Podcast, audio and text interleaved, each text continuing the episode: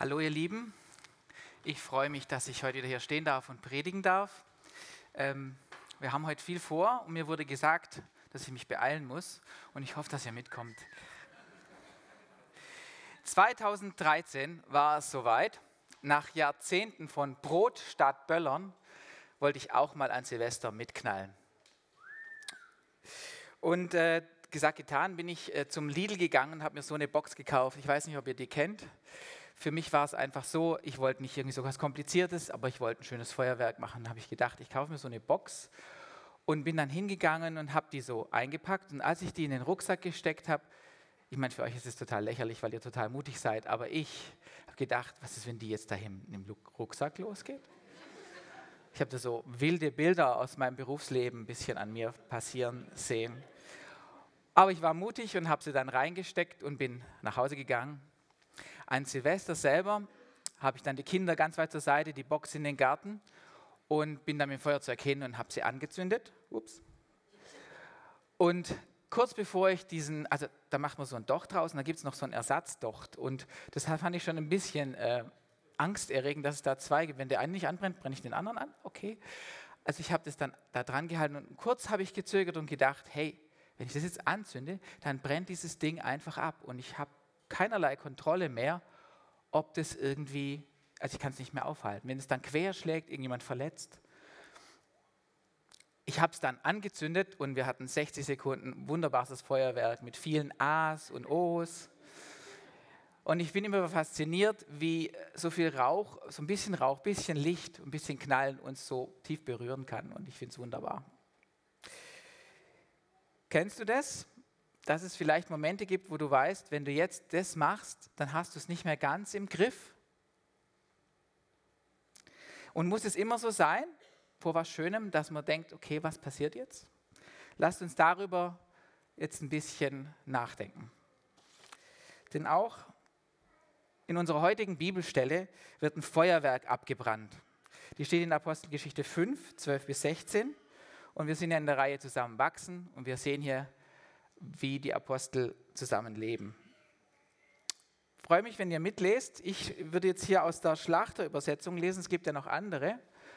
Und gebetet ist schon so viel worden, deswegen sparen wir uns das und sagen, Herr, hilf uns. Okay, wenn du die Bibel hast, Apostelgeschichte fünf, zwölf bis sechzehn. Durch die Hände der Apostel aber geschahen viele Zeichen und Wunder unter dem Volk. Und sie waren alle einmütig beisammen in der Halle Salomos. Von den übrigen aber wagte keiner, sich ihnen anzuschließen.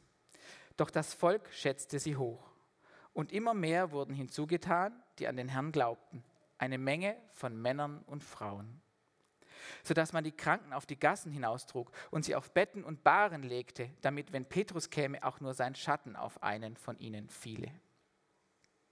Es kamen aber auch viele aus den umliegenden Städten in Jerusalem zusammen und brachten Kranke und von unreinen Geistern Geplagte, die alle geheilt wurden. Wow, hier geht's echt ab. Hier sind echt viele Wunder. Die Gemeinschaft wächst, es kommen Leute dazu. Wir sind beim Volk beliebt, das ist alles richtig cool. Mich erinnert die Stelle an unsere Popcornmaschine. Ich weiß nicht, ob ihr die kennt. Wir haben so eine zur Hochzeit geschenkt gekriegt und die war ewig im Keller und die haben wir jetzt wieder hochgeholt. Und äh, dann haben wir, wenn man da Popcorn reintut, dann, ähm, dann, dann dreht sich die und die wird heiß und du wartest und denkst, wann geht es jetzt eigentlich los? Und dann macht es irgendwann mal einmal plopp und kommt das erste Popcorn. Und dann wartest du wieder ewig und kommt das zweite. Und irgendwann geht es los. Und die ganze Schüssel füllt sich mit Popcorn. Voll.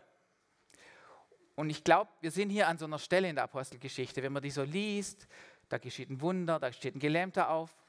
Und, und auch über Warten ist ja ein Thema in der Bibel, das haben wir auch schon behandelt. Aber hier, hier ist die Schüssel voll. Das Popcorn ist da. Wunder und Zeichen. Es kommen Menschen dazu. Und äh, ich sage jetzt nicht so viel. Es ist echt interessant, was das für eine Stelle ist. Das ist auch eines dieser Summarien, wo der Martin schon letzte Woche drüber geredet hat. Einfach so, ein, so wo der Lukas beschreibt, was jetzt hier so geschieht. Wo er sich so ein bisschen auf den Aussichtspunkt begibt und überlegt, hey, ich zeige euch mal, was hier geschieht. Also jetzt ist es echt richtig eine gute Zeit, oder? Beim Weiterlesen ist mir dann aufgefallen, dass es eine Stelle gibt, die ich nicht verstehe. Da steht, von den übrigen aber wagte keiner, sich ihnen anzuschließen. Und immer mehr wurden hinzugetan. Das ist doch ein Widerspruch, oder? Passt irgendwie nicht so ganz zusammen. Und dann liest man halt so Kommentare, wie man das so macht. Und es gab ein, eine Auslegung, die ich gut fand, die ich logisch fand. Und zwar ist es die, dass, ähm, dass die sie, dass das die Apostel sind und vielleicht nicht alle Christen. Aber das erkläre ich noch ein bisschen. Und zwar ist es so, wenn man jetzt die, den Kontext anguckt, im Kapitel fünf sind wir in der Mitte, da, da äh, geht das Feuerwerk ab. Aber direkt danach werden die Apostel verhaftet, ins Gefängnis geworfen. Und ihr seht es mit dem Verhaften, das passiert öfters. In Kapitel vier wurden sie auch verhaftet, nachdem dieses Wunder in Kapitel drei geschehen ist mit dem Gelähmten. Und später, Kapitel sechs und sieben, da wird der Stephanus verhaftet, gesteinigt. Und am Ende von Kapitel sieben äh, wird die Gemeinde, die fliehen aus Jerusalem. Also Popcorn-Zeit, aber nicht nur. Direkt vor dieser Stelle ist auch so eine krasse Geschichte, die Geschichte von Hananias und Sapphira, eine der krassesten Geschichten im Neuen Testament. Da könnte man jetzt allein drei Predigten drüber halten und äh, das werde ich jetzt nicht tun. Ist auch schwer zu erklären. Aber die hinterlässt so ein Gefühl von, oh oh, hm, wirklich? Also es ist beides gemischt. Und eine Sache ist eben die, in Kapitel vier, als die Apostel verhaftet werden, wird ihnen gesagt, wir lassen euch frei, weil wir können euch ja nicht verhaften, weil ihr das Volk seid, ihr seid so beliebt, aber ihr predigt bitte nicht mehr. Und was machen sie? Sie machen genau das Gegenteil, sie machen einfach weiter. Also kann man schon verstehen, dass sich nicht alle wagen, den Aposteln anzuschließen, die da stehen und predigen, offensichtlich sich mit der Autorität anlegen. Im Gespräch vorher, ich habe ja auch Mentoren und Mentorinnen und auch überhaupt viele Menschen gesprochen, ist mir was aufgefallen, auch was ich spannend fände, ähm, die ähm, Apostel verhalten sich anders als andere Gruppen jetzt hier und auch generell vielleicht anders als sonstige Gruppen. Ähm, die machen was anders, um ihr Wachstum, um ihr Feuerwerk abzufeuern, um ihr Wachstum zu sichern, um einfach den Einfluss ihrer eigenen Gruppe zu sichern. Und zwar ist es so, muss man hier nachkommen, normalerweise ist es wie einst, die Römer und der Hohe Rat, die sind jetzt hier ag- äh, agierende Gruppen, aber das kannst du auch auf andere Gruppen übertragen. Man versucht, seine eigene Gruppe möglichst viel Einfluss zu verschaffen, eine gute Zeit zu haben und dazu tut man alles, damit es sicher ist. Und wir wachsen normalerweise durch Kontrolle und die hier wachsen, der Hohe Rat, durch Bedrohung, äh, Gefängnis. Die Römer, das könnt ihr euch selber ausmalen, was die so gemacht haben. Und die Apostel machen was ganz anderes. Die machen die Hand auf und, und wachsen trotzdem. Die machen was, was eigentlich unvernünftig ist, und sie wachsen trotzdem. Die Gruppe wird größer, sie sind beliebt beim Volk, es geschehen Wunder. Einfach ein anderer Ansatz an der Geschichte. Und da fragt man sich doch, wie können die das? Wieso machen die das? Und die Antwort als gute Christen ist natürlich banal, ist ja klar, Gott hat die Kontrolle, ist ja logisch, ne? Der Heilige Geist hat es im Griff. Aber dieser Schritt, das zu tun, ist trotzdem nicht einfach. Und ist es nicht manchmal so im Leben, dass das hier zutrifft? Dieses Ding habe ich mal auf Facebook gesehen, hat ein Freund von mir gepostet und ich fand es mega herausfordernd, weil es so wahr ist. Ich bin sicher, einige von euch kennen das. Nämlich da ist meine Comfortzone, wo es mir gut geht, wo ich alles in den Griff habe. Und oft ist es doch so, dass da, wo the magic happens, das vielleicht ein bisschen anstrengend ist, sich rauszuwagen. Beispiele dafür gibt es genug. Ich habe mir mal zwei rausgegriffen. Als wir nach England sind, als Familie, da war das nicht einfach. Das hört sich so leicht an. Und es ist auch kalter Kaffee im Vergleich zu Tansania oder so. Aber es war auch so ein Punkt, wo man sich aufmachen musste, Sachen hinter sich lassen, wieder ganz neu anfangen. Es hat sich aber mega gelohnt. Ein anderer Punkt ist, und ich glaube, es ist niemandem bis jetzt hier so gegangen, außer anekdotisch, aber man hat schon öfters gehört, dass Männer, bevor die Hochzeit stattfindet, kurz kalte Füße kriegen. Habt ihr schon mal so gehört? Nee. Also ich meine, die wollen ja heiraten, die freuen sich drauf, ja. Die, äh, die, die haben ihr Leben lang von dieser Frau geträumt wahrscheinlich, ne? Aber kurz bevor du heiratest, denkst du, jetzt echt? So ganz? Ein anderes Beispiel ist eine Geburt von einem Kind. Ich meine, es gibt kaum ein schöneres Ereignis, es gibt kaum ein tieferes, berührendes Ereignis, positiv, wie die Geburt von einem eigenen Kind. Und doch kann es so sein, ich weiß nicht, wem es so ging, aber es kann so sein, dass du in dieser Freude kurz innehältst und denkst, boah, jetzt bin ich für dieses Kind verantwortlich, für die nächsten Jahrzehnte. Und du verlierst dich auch irgendwie selber. Das sind kleine Beispiele. Es gibt andere, wo ihr was wagen müsst, damit the magic happens. Ein anderer Mensch, den ich sehr schätze, hat mal gesagt, Faith is spelled R I S K. Glauben wird Risiko buchstabiert. Und ich glaube, da ist was dran. Ich, ich meine, wenn wir nicht für Gott Raum lassen als Christen, dann ja, kann es schwierig werden. Gott kann ja trotzdem handeln, aber wenn wir nicht die Lücke lassen, wo, wo wir ihn brauchen. Vielleicht ist das was, was zum Glauben auch dazu gehört. Jetzt ist es aber so, also ich mag Kontrollverlust nicht. Ich weiß nicht, wie es dir geht, ich finde Kontrollverlust bäh.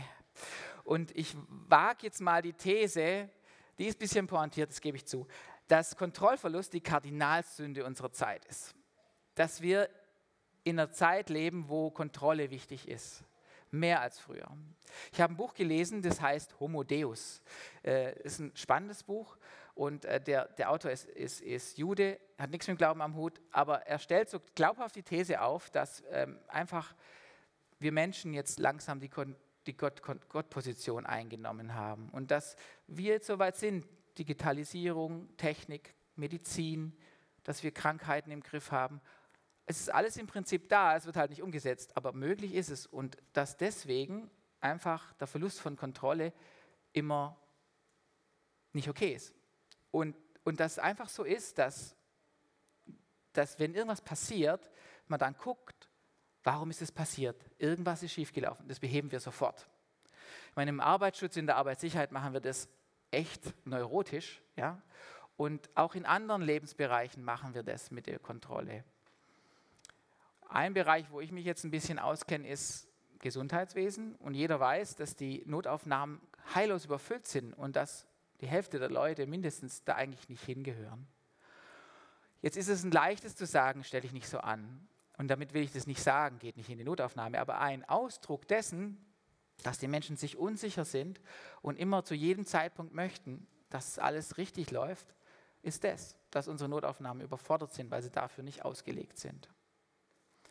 Ein anderes spannendes Beispiel ist, und ihr merkt schon, in welchem Lebensbereich ich mich befinde, wenn ich über Ehe und Geburt die ganze Zeit rede und so. Ähm, meine Frau ist ja Gynäkologin, hat mir ganz spannende Geschichte erzählt, dass Schwangerschaft ist ja heutzutage ein Riesending, was auch wunderschön ist. Da gibt es diese tausend Apps und die Apps, die generieren einen extremen Informationsbedarf und man will alles so überwachen, das ist auch gut. Versteht mich nicht falsch, aber die Anne fragt dann eine Frage und die finde ich spannend. Sind Sie bereit für den Kontrollverlust, den eine Geburt bedeutet? Das ist was Archaisches. Da hast du nicht mehr die Kontrolle. Und ich will jetzt niemandem Angst machen, es geht immer gut, oft. Als Mann steht man einfach hilflos daneben. Aber ja, es ist was, wo wir merken, es passt nicht so in unsere Zeit vielleicht. Und ja, ist einfach so ein bisschen geistiger Zustand. Und jetzt wollte ich euch so schön predigen, hey Leute, Gott führt, äh, ruft euch auf, die Kontrolle zu verlieren und dann läuft's. Und ich glaube, dass es wahr ist, dass uns Gott dazu aufruft. Aber ich habe auch gemerkt, so, so stimmt's nicht. So ist es zu einfach. Und warum? Weil Gott nämlich nicht das ist. Gott ist kein Automat, wo ihr oben was reinwerft, ein bestimmtes Verhalten und unten kommt das gewünschte Ergebnis raus. Wo ihr oben Kontrollverlust reinwerft und unten kommt das Wunder raus. Läuft nicht so. Ist klinge ich nicht so. Es wäre auch irgendwie lustig, wenn man oben Kontrollverlust reinwerfen kann und unten kommt ein Wunder raus. Es wäre ja wieder Kontrolle durch Kontrollverlust. N- nee, oder? Jetzt kommt der wichtigste Teil der Predigt, der hier. Und wenn ihr bis jetzt nicht aufgepasst habt, dann vielleicht die nächsten zwei Minuten. Wie geht's denn nun, wenn es nicht so geht? Und ich glaube, man kann das nicht so an abstrakten Prinzipien erklären, sondern dieser junge Mann hilft uns dabei. Das ist Simon Petrus. Der ist der Held der ersten, des ersten Teils der Apostelgeschichte, auch der Held in unserem Abschnitt, wie ihr unschwer erkennen könnt. Ich meine, die Leute denken, sein Schatten heilt. Steht nirgendwo, ob er es wirklich tut oder nicht, aber die denken das, was für eine Position er da hat. Und er macht irgendwie alles richtig, oder? Er ist mutig, er widersetzt sich dem Hohen Rat, er, ist, er glaubt Gott. Und was kommt raus? Die Kirche. Ich meine, die sitzen hier alle, ne? Ist echt ein Typ. In biblischen Dimensionen gesprochen, einen Augenblick vorher, Monate, Wochen, Tage, ich weiß nicht so genau, versagt er völlig. Er verleugnet Jesus dreimal, weint bitterlich und wird dann von Jesus dreimal gefragt, Simon Petrus, liebst du mich? Weide meine Schafe. Ich meine, der Mann ging mit Jesus mindestens drei Jahre, hat Hohen und Tiefen erlebt und hat viel über sich selber gelernt. Der hat nicht einen Automaten bedient. Der war in einer Beziehung. Und das ist der entscheidende Unterschied, dass er in einer Beziehung war. Er hat, war im Versagen in einer Beziehung und er war im Gewinnen in einer Beziehung. Und er wusste, was Gottes Gnade bedeutet, dass er es nicht macht. Okay, jetzt wird es kompliziert. Jetzt würde ich einen Satz sagen, der kompliziert ist, weil er sich widerspricht. Ich würde sagen, hätte Simon Petrus nicht die Kontrolle aufgegeben in unserer, in unserer Stelle, dann wäre nichts passiert. Ich glaube, dass es stimmt, wenn er sich nicht zur Verfügung gestellt hätte. Vielleicht hätte sich Gott jemand anders gesucht, hätte zum Beispiel äh, den, da würde man heute Hieronymus Petrus sagen oder Kevin Petrus, weiß ja nicht. Ne? Aber vielleicht hätte sich auch niemand gesucht. Auf jeden Fall glaube ich, dass das, dass er es aufgegeben hat und sich selber aufgegeben hat, schon wichtig war. Gleichzeitig gilt auch, dass Petrus die Kontrolle aufgegeben hat, hat es nicht bewirkt. Es hat nicht Gottes Hand bewegt, sondern weil Gott es wollte. Und es sind zwei Sachen, die sind irgendwie widersprüchlich, weil es alles Gnade ist und gleichzeitig von uns so ein Aufruf da ist, doch uns irgendwie mutig zu sein. Und ich glaube, wir treffen den Kern unseres Glaubens, wenn wir beides aushalten und wissen, dass Gnade das Letztendliche ist. Und wenn wir versagen, hat Gott trotzdem die Kontrolle. Und das ist was Persönliches, deswegen steht hier ein Mensch und kein Automat. Also habe ich das Schaubild ein bisschen modifiziert. Ups, da hinten ist eine Uhr. Nein? Okay. Ähm, ja, ich habe es ein bisschen modifiziert. The zone of your comforter. Also ich gehe aus meiner Komfortzone vielleicht raus, wenn mich Gott ruft, aber ich gehe dahin, wo ich jemanden kenne, da wo mein Comforter ist, wo der Heilige Geist ist. Und das macht es doch leichter, oder? Meine älteste Tochter, die... Ähm, die geht demnächst in die weiterführende Schule. Und da war kurz in der Diskussion, hey, soll sie nicht in eine ganz andere Schule gehen? Und da kennt sie niemand. Und jetzt dürft ihr dreimal raten, welche Entscheidung gefallen ist. Sie geht dahin, wo sie jemand kennt. Und so fällt es uns auch leicht, in Neues zu gehen, wenn wir jemanden kennen. Gott lädt dich ein, ihm zu vertrauen und ihm manchmal die Kontrolle abzugeben, damit seine Wunder passieren können. Amen.